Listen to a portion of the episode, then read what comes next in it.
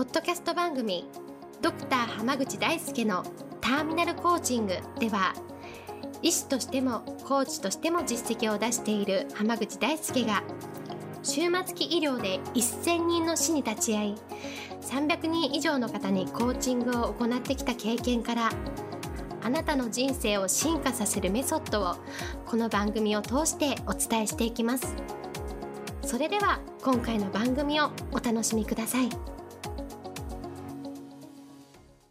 今日もドクター濱口大輔のターミナルコーチングの音声をお聞きいただきありがとうございます。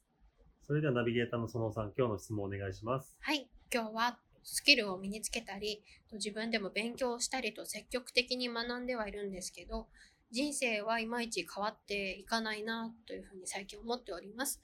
どうしたらいいでしょうかという質問が来ています。よろしくお願いします。よろしくお願いします。人生変えるときに、うんやっぱりスキルを身につけるまあ、手っ取り早く変えれそうな気がするじゃないですか。そうですね。はい。それはね、まあ、確かに変わらなくはないんですよ。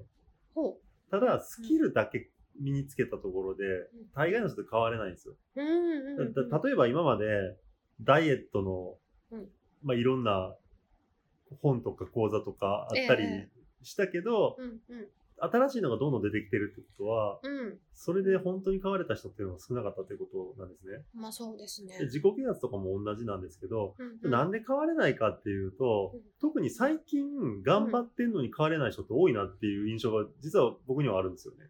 へえ、それはな、なんだ、どんなところで？なんでなんだろうなと思ってたら、あの、インターネットですごい便利になったじゃないですか。うんうんうんうん。例えば、その、今までだったら、ええ、こうセミナーを受講したいけど、こう、地方に住んでて、なかなか受,、受けれないんですっていう方も、まあ、いたりとか、そう、したんですよ。うん。で、私自身、札幌に住んでた時とかに、うん、東京でいい講座やってたら、あうん。の、例えば、毎週のように行きたいけれども、まあ、結構、毎週飛行機で行くと、うん。すごいお金と時間がかかっちゃうなって。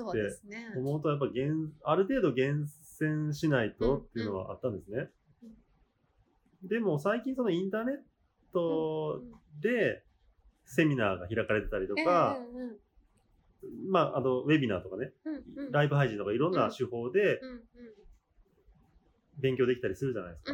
うんうんそれ、それですごく思うのは、うんそれってまあ大体家とか出先とかでええ動画を見るわけでしょ。そうですね。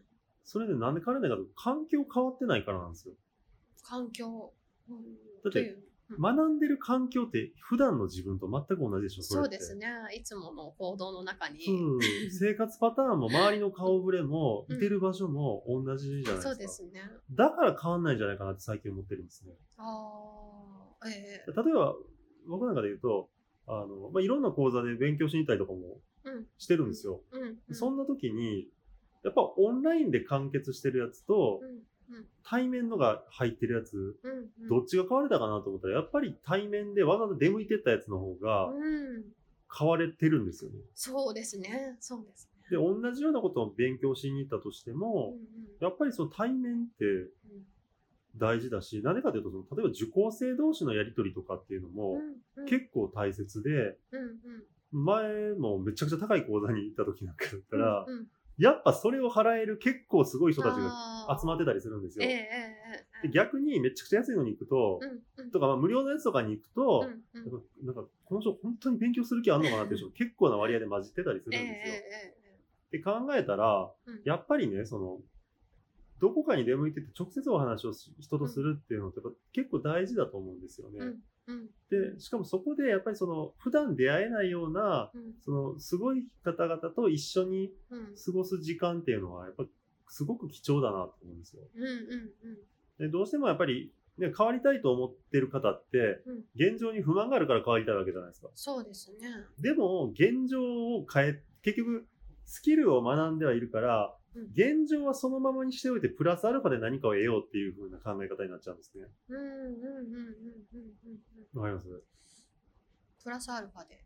そう、だから例えば、周りの環境は一切変えずに、新しいスキルだけ身につけたら本当に変われるかっていうと、うん周りが全然やる気ない人たちに囲まれてる人とか、うんうん例えば誰も頑張ってないようなたちしかいない環境とか、逆に頑張ってる人の足を引っ張るような人の環境うん。にいてたら、頑張ってても絶対成果出ないと思いますよ。うん。まあ確かにそうですね。なんかその成果を出した先に何があるかも全然見えないですしね。その周りが。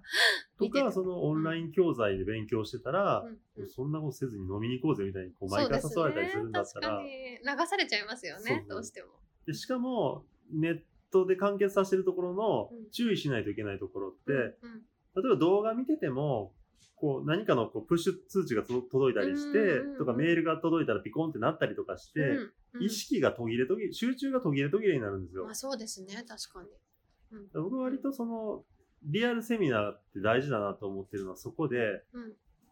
で、まあ、あの、オンラインのセミナーでも、まあ、うん。時間と場所っていうのはうん確保し、あまあ、時間は確保しないといけないですけど、ね。場所にはとらわれなくなっってるんですけど、今度でその、画面を見てやると、うん意識を集中させられなくなっちゃうんでうんすね。うんうんでうんリアルのセミナーって、その場所にいてたらもう集中せざるを得ないじゃないですか。そうですもうそれしかないですからね。だからそういう意味で言うと、その、時間と場所っていうのを解放するたためにインターネットがすごい増えたんだけど、そうすると今度意識っていうのが確保できなくなってきてるから、僕はその時間と、その、場所と意識を確保するのがすごい大事です。最近、セミナーではよく言ってるんですよ。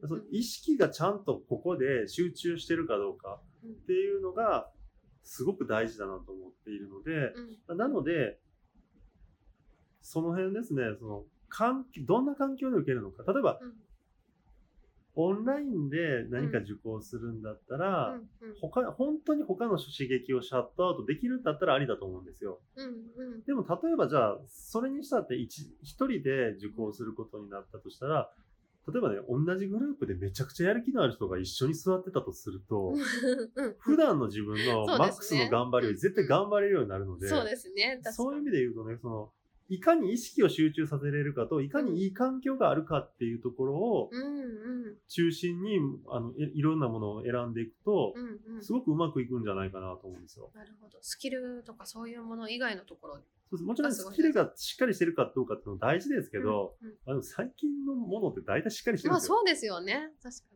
だったら、あとはその環境っていう面を重視して考えた方がいいので、うんまあ、ぜひね、環境っていうのを意識してほしいなと思います。はい、ありがとうございます。では今日はこれで終わります。ありがとうございましたあ。りがとうございました。本日の番組はいかがでしたか？番組ではドクター濱口大輔に聞いてみたいことを募集していますご質問は d a i s u k e h a m a g u c h i c o m 大輔濱口 .com の問い合わせから受け付けています。またこのオフィシャルウェブサイトでは無料メルマガやブログを配信中です。次回も楽しみにお待ちください。